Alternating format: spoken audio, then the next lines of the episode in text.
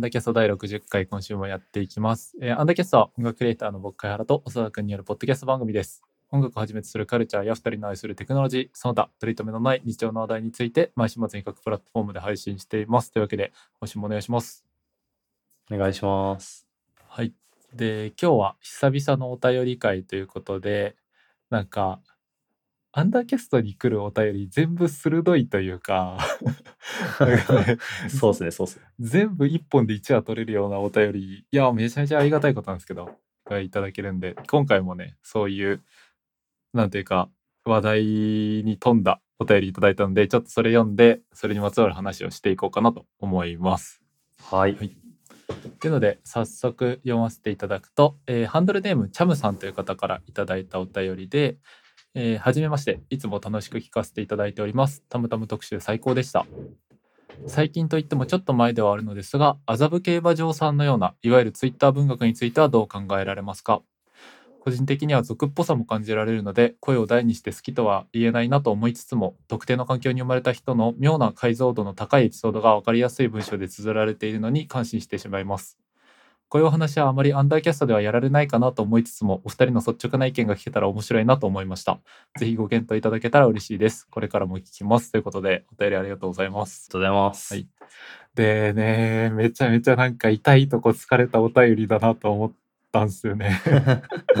まあそうですね。なんかちょうどその先週の収録終了後にこのお便り切ってるのに気づいて2人で読んでなんか10秒ぐらいお互い無言になるみたいな ありました。ね。でそうね。今日はそのツイッター文学全体って言うとちょっと難しいんで麻布競馬場さんに限ってお話ししようかなと思うんですけど。いやー、で麻布競馬場さんはなんか正直僕がツイッターであんまり見ないようにしてるアカウントの一つでだから別にお嫌いとかでは全然ないですけどなんかーね、うん。たまに読んだ時にちょっとこう心の体力を削られるというかなんかその もちろんなんていうの？いい意味も含めたいろんな意味でねなんていうか、うんうん、平穏な部分からカンってやってくる感じがするので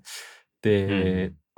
うんなんかそうこの麻布競馬場さんとかなんかなんだろうな。そうこのお便りの中でもあったけどアンダーキャスト結構無意識にあんま話さないようにとか考えないようにしてきた部分な気がちょっとしててで、なんて言うんだろう。なんかそう。なんかね今はち違うんだけどその先週のお便り読んだ段階だとなんか怖いというかなんかねその言語化できない気持ちみたいなのをすごい抱えててでそれがその見ないようにしてた要因だったりもしたんですけどでなんだろう、うん。そのね気持ちを揺さぶられるみたいなとこもそうだしなんか気を抜いたら好きになっちゃいそうみたいなところもあったりとかででも別に好きになっていいはずなのに、その好きになっちゃいそうってなんで思ってるんだろうみたいな。なんかその自分の 心が定まんない感じとかがあってうん。あったんですけどこの1週間で麻布競馬場さんのツイートだったり本をもう読み漁ってきてなんか知らずにさ語るのも不誠実だなと思ったから一通り読んででなんかね自分の中ですごい言語化できたから今日は全然話せる回になると思います。なるほど、なるほど。ちょうん、っと僕は本は読めてないんでうん、あれですね。ですね。でなんかそうだねで麻布競馬場さんのだからそうだな作品のポイントというか今日僕が話していきたいなと思ってるポイントは、まあ、もう大きくあるのがやっぱりコンプレックスとマウントこう優越感と劣等感みたいなところとあとそこに対するノスタルジーみたいなところがすごいこういろんな作品読んでてポイントなのかなと思っててなんでそのあたりフォーカスしていければと思ってます。でそうだね。今麻布競馬場さん知らない人は何の話ってなってると思うんで まずそこの紹介からしようかなと思うんですけど麻布競馬場さんっていう方はもともと多分ツイッターの方でそのツイッターで短編小説をこうスレッド形式でバーって連投して投稿している方でなんで、うんツイッターで多分麻布競馬場さんのアカウント調べて見に行ったら無料で読めるやつもいっぱいあると思うんですけどで直近こう本で、えー本を出されてて「この部屋から東京タワーは永遠に見えない」っていうこれもすごい強いタイトルなんですけどこの本を出して、まあ、これもめっちゃ売れてるらしいっていうのでで、まあ、その内容のジャンルとしてはいわゆる、まあ、お便りにもあったツイッター文学とかタワマン文学って呼ばれるようなジャンルでまあ、内容としてはなんかね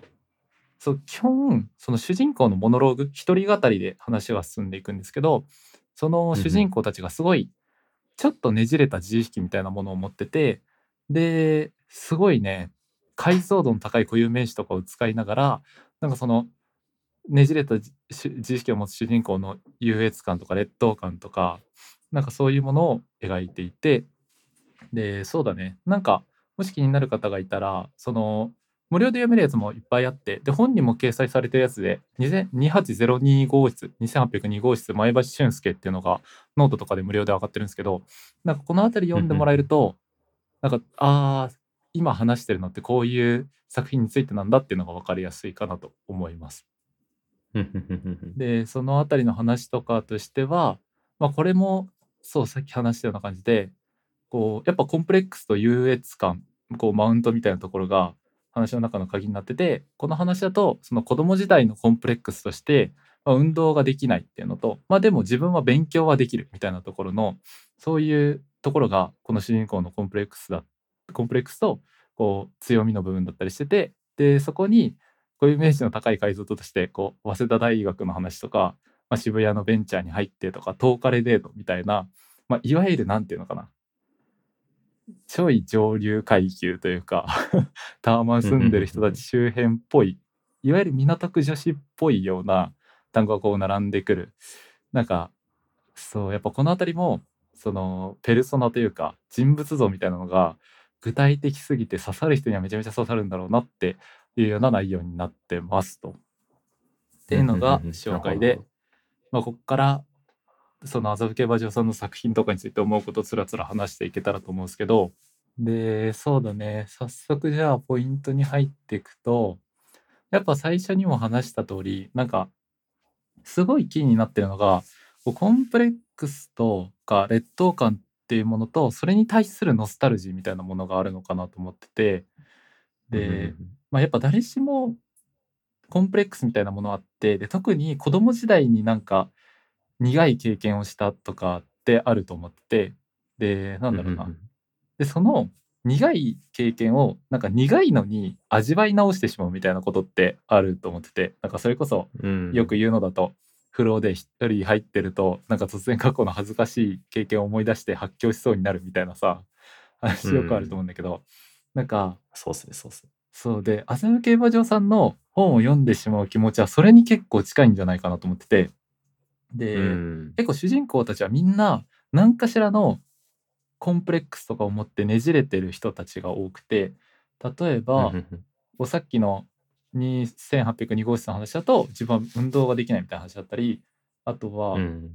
えっと、本の中で姉妹の話があるんですけどその姉妹が妹のが主人公の話でで姉はこう、まあ、そんなになんていうの見た目は可愛くないけど勉強ができて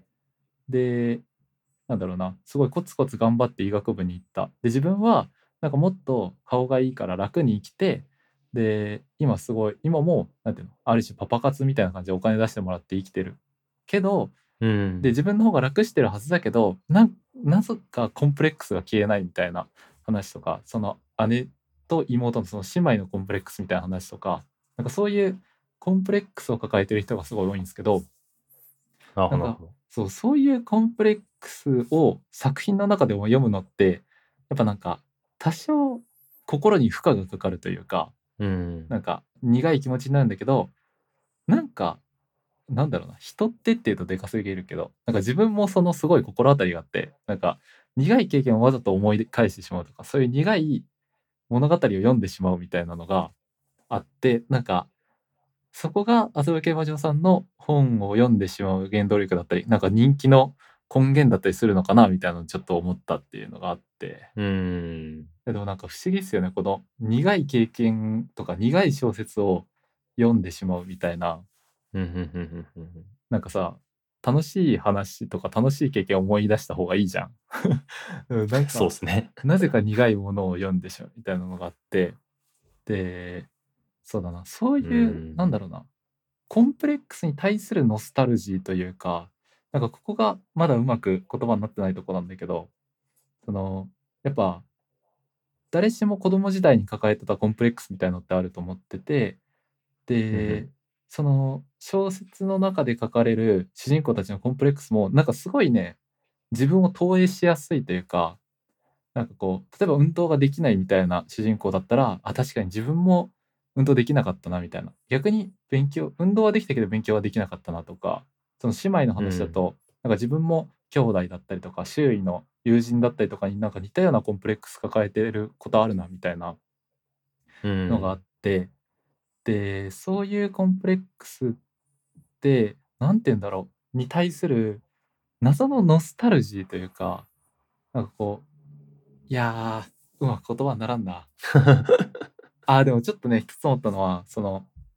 ちょっと話変わるんだけどそのアジカンのすごい好きな歌詞で「20世紀のラブソング」っていう曲があるん新世紀のラブソングっていう曲があるんですけどその、歌い出しで「あの日僕がセカンドフライを上手に取ったとして」っていう歌詞があるんですけど、うん。で、まあ、つまり主人公は昔野球やっててセカンドフライを落としてしまってエラーになってなんかその苦い経験があってうーんで何て言うんだろう。僕はもう全然野球やったことないんだけどなんかその主人公の気持ちがすごいわかるというかうんなんかその自分が過去に、まあ、スポーツで言ったらサッカーとかなんかやってた中でのなんかその苦い経験とかもうスポーツ関係なくなんかいろんな人と力を合わせてる中で自分が何かを決定的な何かをやらかしてしまったみたいなそういう苦みみたいなのがあってでそれを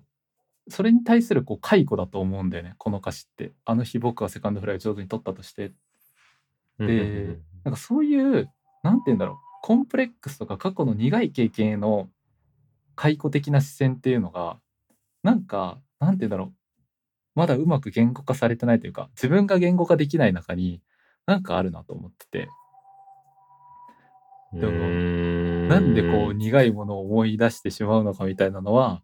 不思議だなって思ってるっていうのはあって、いやー、そうっすね。うん。うん。なんか、でも嫌なもの見たさというか、うん、なんか、そういうのとか、なんか、前もなんか話したうん、ことあるような気がして、うん。なんか、相原さんが危険危険運転 YouTube 見ちゃうみたいな。あったね。危険運転動画集をつい見てしまうそうっすね。いや、でもあれとはなんかちょっと違うのか。そう。なんかね似たところで自分があるのがなんかその高校時代に めっちゃ嫌な高校生なんだけどなんかその受験期に2チャンネルの「学歴板」っていうそのね学歴についていろんな人がけんけんがくがく議論してるところがあるんですけどなんかそこを受験期にずっと読んでた時があって。でもうそこでの議論って本当になんて言うんだろうなまあもうあれは議論と呼べないようなものというかなんか大学ランキングみたいなものを作ってで大学に S ランク A ランクとか振ってでいやあの大学は S じゃない A だとかあの大学の中でもあの学部は S ランクだろうみたいなとかをずっとみんな何も根拠ない中で、なんか喋り合って罵り合ってるみたいな場所なんですけど で受験期にそこを見るとなんかめちゃめちゃ当たり前なんだけど精神上良くないのよ。なんかそのうん。自分の受けようと思ってる大学がめちゃめちゃこき下ろされてたりとかなんか他の友達が受けてる大学がなんかあんなんはみたいな言われてたりとかするんだけどなんて言うんだろうなんかその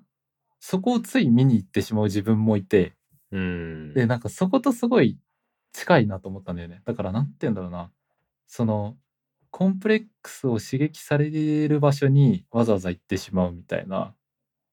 うんうんいやー今思うとなんであんな チャンネルの中でも良くないとこ見に行ってたのかわかんないけどそうっすね。なんか、何にも話せないな。いやもう一方的に喋り続けてもいいですけどそうっすね。なんか僕は、まあ一応なんかそのツイッターのやつとかを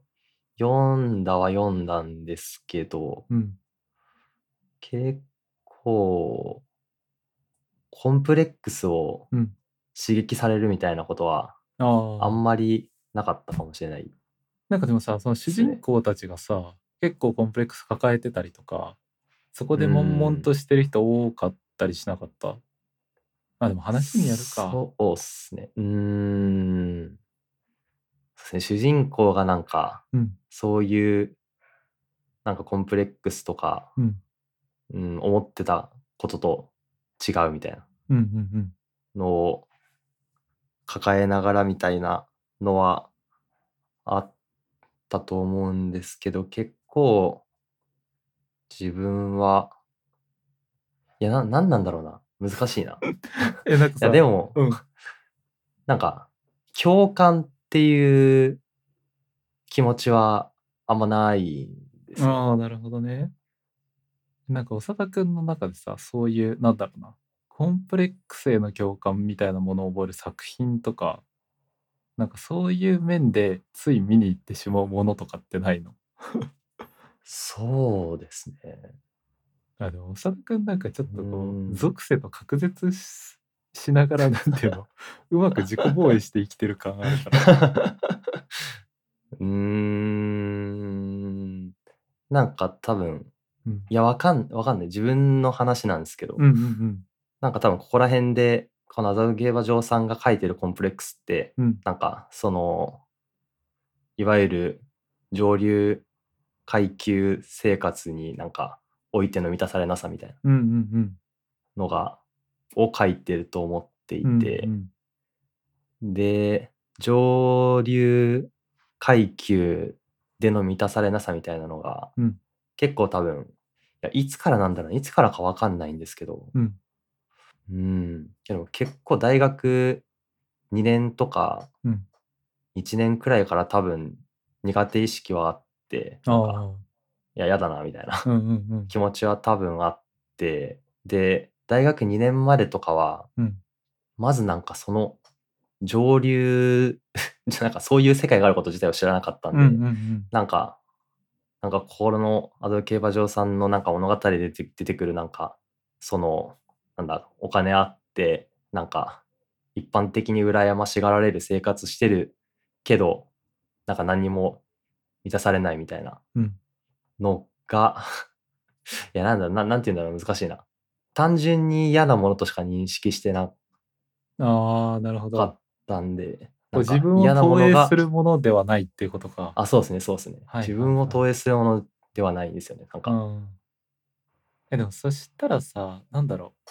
子供時代のコンプレックスみたいなところとかって、思い当たるところとかはあったりしない？なんかその、なんだろうな。うーん。運動ができなかったとか、勉強ができなかった。なんかできたけど、なんか満たされなさがあったとか、まあなんか僕とかはもう典型的に運動できないタイプだったから、なんかそのあたり、うんああ、なんかこの感じわかるなみたいなのがあったんだけど。そうっすね。なんか今、今だからこそなのかもわかんないですけど、うん。僕も結構、あれなんですよね。まあ、勉強もスポーツもなんか結構全部中途半端で、なんかうん そんな別にめちゃめちゃできるものがうん特になくてみたいなうんのはあって、うんって感じなんですけど、なんか特に今現在それをコンプレックスに思ってるかっていうと別にそういうわけでもないみたいなうんうんうんなるほどな。感じで、うん。いやでもマジでなんかそういうのから自分切り離すのうまいイメージあるわ、長田君。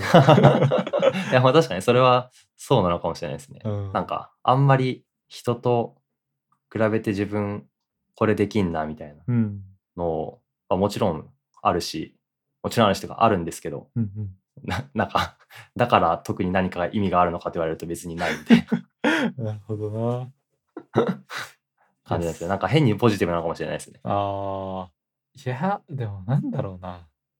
なんかでもそんなポジティブなタイプでもなくない？いやまあ、そうっすね。うん、まあわかんないな。わかんないわ、人のことは。まあでもできることはできないし、できるし、できないことはできないっていう、うんうんうんた。だそれだけな感じのスタンスが結構ずっとあって、なるほどね。なんか今、これできないなっつって言ってコンプレックスに思ってうん。落ち込むことには正直なんか意味があるのかと言ったらなんか落ち込んでうまくうまくっていうかなんかできるようになったりコンプレックスを克服克服できるならうん。なんか 落ち込んだ方がいいかなって思えるんですけど、なんか、うんうん あんまり落ち込んでも、あんま意味意味がないというか、おさとっぽ合理主義だなんでな。そうですね、落ち込んだりなんか、考える暇があったらなんか、そうですね、スポーツできなかったら、走った方がいいじゃんみたいな気持ち、気持ちになっちゃいますね。脳筋すぎる。え、なんか俺とかさ、なんだろうな。なんか俺もそんなコンプレックスで今悩むこととか全然ないんだけど、なんか、でもやっぱ、あーなりたかったけどなれなかった自分みたいなのが、像みたいなのがあって、うんうんうんうん、でとか、で、それを、なんか、うまいこと叶えてってる周りの人とか、だから自分はこうなりたかったな、みたいな人とかを見て、なんて言うんだろう。やっぱちょっと、うん、別に日頃の生活でね、全然意識することはないけど、ズンってくる部分があって、でもなんか、うんそれに対して、なんて言うんだろう。自分の持ってるものみたいなものを数える時があるんよ。その、まあなんていうの普通に仕事して、で、しかも結構ある程度好きな仕事して、ちゃんとご飯食べれるだけの給料があって、で、うんなんだろうな。普通に毎日ゲームとかして楽しいし、まあ音楽作るの楽しいし、こうやってポッドキャストとか撮るの楽しいし、みたいな、その、なんか自分の持ってるものとか大丈夫な要素を数えて、うん、自分大丈夫だうん。みたいになる時があるんだけど、なんかその時に、と、その大丈夫って何みたいなうん、のを思う時もあって、なるほど。ああ、だからね、なんかね、その大丈夫が、ちょっと待ってね、今、ちょっとずつこう言葉を積んでるんですけど、大丈夫は、あれだけ、あのさ、高校の時三月期やった。三三月期？そう。山月期って何ですか？えっ、と、物語で国語の教科書にあったかな。で、本当に山、月に日記の木。で、三月期っていう物語があって。どういう話でしたっけ？で、えっとね、話としては、あの、虎が出てくる話なんですけど、ざっくりあらすじみたいなのを言うと、えっと、主人公が歩いてて、で、なんだっけな、まあ中国の話なんだけど、どうんうんうんこうなんか役人さんかなんかである程度偉くってで旅みたいなのをしててで夜ある森みたいなところを通ろうとしたらうん。なんかこう物陰から声が聞こえてで、なんか危ないところだった危ないところだったみたいな声が聞こえてでその声に主人公はピンときてその声は我が友李長氏ではないかっていうんですよ。でうんうん。で言ってみると実際にそこに虎になった友人がいるのね。いかにも私は李長氏であるみたいな。ででも私はもう虎になってしまっているっていうのでで主人公はなんでそんなことにってなって、で李長はこう訳を話し出すんだけどその理由としてはその李長はもともとすごい優秀な人でで確かなんかその官僚とかになって中国でもすごい優秀な人だったんだけどなんかその自分の自意識みたいなものを止められなくてでうん。自分は才能があると思い込んでその急にめちゃめちゃ優れた立場の官僚を辞めてで詩人になるんよ。うん。でそれでいっぱい詩を書いて頑張るんだけどもうその詩も全然ヒットしなくてでまあ生活もうまくいかない。で確かね奥さんとかいるんだけど、まあ、そういうことを考えるともう詩ばっか書いてられないみたいになってで、うん。生活のためとかを考えてもう一回官僚に戻るのねその詩人からもう一回復職するんだけどもうその頃には元々の同僚とかがめちゃめちゃ偉くなってたりとかしてその同僚の下で働かなきゃいけないとか。うん。で一方自分は一回詩を目指すとか言って大それた夢を言って出ていったのにまた戻ってきたすごいダサいみたいなのがあってでその劣等感とかコンプレックスみたいなものに耐えきれなくて李長はまた官僚を辞めちゃう。で、うん。もうやっぱ生活もそれ立ち行かなくなるしっていう中ででそのねなんていうの自意識とかコンプレックス生活のうまくいかなさみたいなのものによって発狂してしまって李長は虎になっちゃうんだよね。うん。そこはすごい。めめっちゃ読んだことあるようなそうそうそう。いや、多分読んだことあると思うんだけど。って言なるってそれが今、こう目の前にいる李長の姿で、みたいな話なんですけど、うん。なんかその、なんて言うんだろうな、その自意識のこじらせ方みたいな、で、そのコンプレックスと、なんか、みたいなのが、こうね、その、麻布競馬場さんのを読んでても、なんか現代版三月期やんみたいなのを思ったりとかして、でなんかそのなるほど、なるほど。さっき話してた自分は大丈夫ってこう数えてる時の大丈夫もなんか自分はまだ虎にならないみたいなさその 発狂せずにいられるポイントを数えてるみたいな時があってなるほど、なるほど。いやーなんて言うんだろうここら辺なんかうまく話せたら面白いと思うんだけど難しいな。そうっすね。いや、多分僕そういうのが結構うん。コンコントロールできてる方というか、いあーや、どうなんだ多分普通に人のタイプによると思うんですけど、いやでもめっちゃそんなけ感じはするわ。うん、結構全、本当にないって言えるくらい、結構あななくせたんですよね、多分。ーうんうんうん。結構ずっとそういうのが嫌だと思ってて、うん。みたいなところがあって。仙なんで、多分、その、今のその理長の話聞いてても、うん。多分自分だったら、うん。そうっすね。なんか、そんなに特に、なんかその、例えば官僚に戻って、うん。なんか、他の友人とかめっちゃ偉くてうん。自分が下で働いててみたいな、うん。だと思うんですけど、普通に過去の 現象を 振り返ってみれば、うん。まあそりゃそうなるやろって思うんうん思っちゃいますね。なんかそう、多分、その自分を過大評価も過小評価もしなければ、そうですね、そうなってる事象に 納得がいけるというかー。いやかっこよすぎるなちょっと器の差を思い知ってるわ今 いやーなるほどそうですね。なんで、まあ、普通に、その軽音サークル入ってて、なうん当然うまくできないうんこともあるんですけど、まあ、別に普通に落ち込んだりはするんですけど、うん。よく考えてみれば、なんかそのライブの前、いつもより全然練習してなかったりとか、うんうんそういう要因が 必ずあって、うん。まあなんかよく考えてみれば、俺がこの練習量でできるわけないよな、みたいな。そりゃそうだわ、みたいいや気持ち。いいなそれ になれるし、なんか、別にその、できないことに関しても、うん。まあできな、実際できてないんだから、その、できないっていうのがあるだけで、みたいな。いや鉄の心すぎるわ。えー、なんか俺とかさもうその三月期とか高校時代とかでもだから物語の魔力みたいなのでさこれ俺のことを書いてるみたいになって、だからもうこんなスラスラあらすじが出てくるような感じなんですけど。そう。でなるほど、なるほど。その三月期の中の有名なフレーズとしてこう臆病な自尊心と尊大な羞恥心っていうフレーズがあるんですよ。うんうんうん。で、まあ、これはその本来であれば自尊心が尊大で羞恥心が臆病であるべきなんだけどそこがなんていうの、うん。その自意識のねじれというかねじれて自尊心が臆病でだから臆病なプライドとその尊大な羞恥心っていうフレーズとかがあってなんかこれとかも高校時代読んだ時には俺やみたいな のがあってだからなんかねそういう人間にとってはなんかこの麻生系和丈さんの話がすごい刺さるというかなんか刺さるっていうのはちょっと安い言葉だからあんま言いたくないんだけどなんかこうグッときてしまうものがあるというか。いやでも幼なさそう。ああ、そうですね。いやでも、僕みたいな感じで読んでる人もなんか普通にいる、いるっていうか、確かにどれくらいの割合とかは全然わかんないんですけど、うんそうですね。ただ、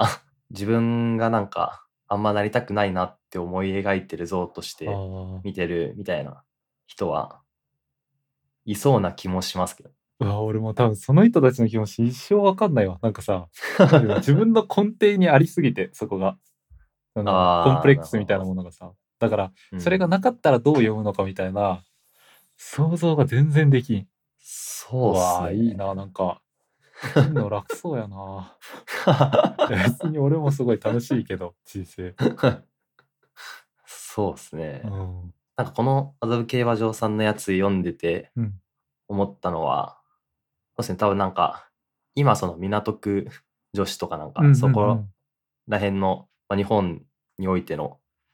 まあ、金銭的な上流階級みたいなのが多分あると思ってて、うん。なんか、そこの部分って、結局なんか、誰が何と言おうと、なんか、金銭的な目線で見たら、うん。お金がない人が何言っても常に、うんうん。あその人を悲観できる立場にないみたいな。うん。のがあると思ってて、うん。でもなんか、この麻布競馬場さんはまあ一応そこに身を置いてる人として、うん。そこの集団の中の人を、なんか批判できる、批判できるっていうかなんか、はいはいはい。否定できる唯一の